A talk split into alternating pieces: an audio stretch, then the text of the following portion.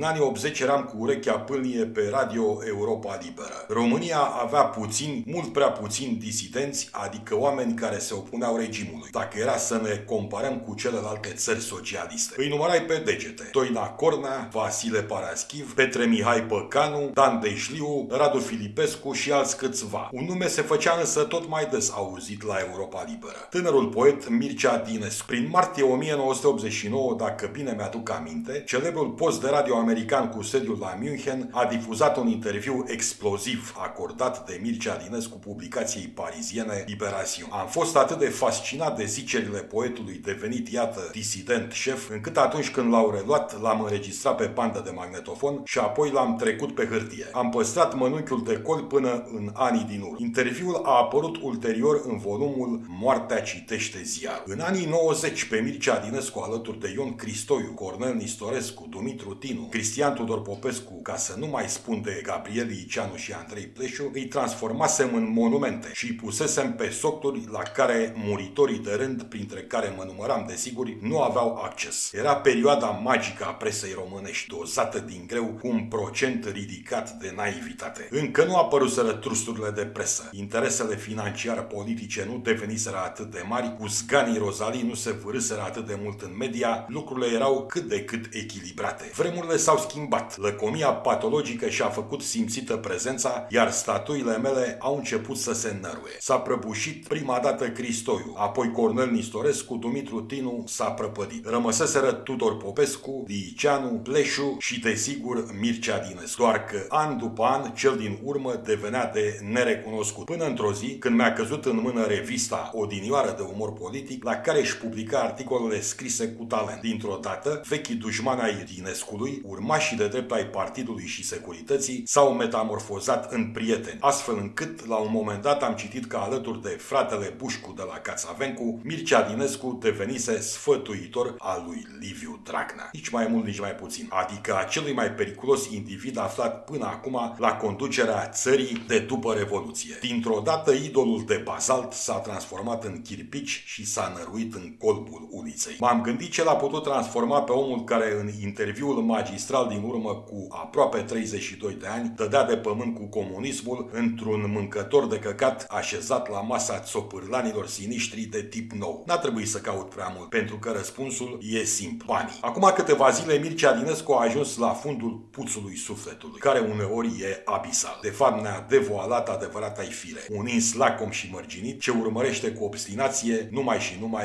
evoluția portofelului personal. A trecut dincolo de marginea ticăloșiei, ceea ce place să o recunoaștem, puțin sunt în stare să o facă și a publicat un articol vitriolant ce emană duhoarea unui naționalist primitiv de cea mai joasă categorie. Cu siguranță Nicolae Ceaușescu, Vadim Tudor, ori Adrian Păunescu, din câte credeam dușmanii lui absoluți, ar fi fost mândri de astfel de mizerii așternute pe hârtie. Sunt cuvinte ce pur și simplu o murdăresc. Decăderea excelentului poet și pamfletar de odinioară e totală. Cumnatul meu, prin cumpărarea revistei patronate de Pușcu și Dinescu săptămână de săptămână, an de an, cel puțin două decenii la rând, a contribuit la ridicarea măcar a unui zid, dacă nu a unei întregi încăperi din redacția publicației de umor. Rar mi-a fost dat să văd o dezamăgire mai mare pe chipul cuiva ca atunci când discutăm despre Mircea Dinescu și ca el alte mii ori zeci de mii de români cei cumpărau revista și milioane care le știau din apariții în media. Și totul pentru bani. Dinescu alături de alți câțiva indivizi pe care îi transformasem în idol și-a vândut sufletul ce multă vreme l-am crezut imaculat. Mă simt înșelat mai mult ca în cazurile Cristoiu Nistorescu și cine o mai fi. Trist final de capitol pentru moartea ce nu mai citește ziarul.